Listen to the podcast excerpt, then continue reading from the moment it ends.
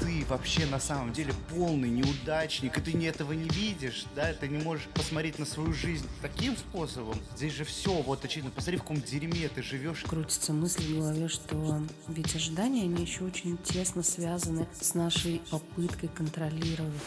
И я постоянно просто в голос кричал: позволь мне быть самим собой. Я вот такой, не нужно пытаться меня переделывать. Встретив меня таким, позволь мне быть таким. Да, тебе может что-то во мне не нравится, и это нормально. Как тебя там папа называл? Говорил, что ты стрёмная, что ты замуж никогда не выйдешь.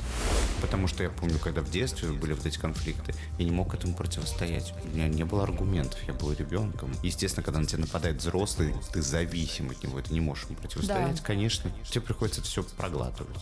Что такое для тебя любовь? Такое желание просто безоговорочное, безусловное, бесконечно давать другому. Давать от собственного избытка.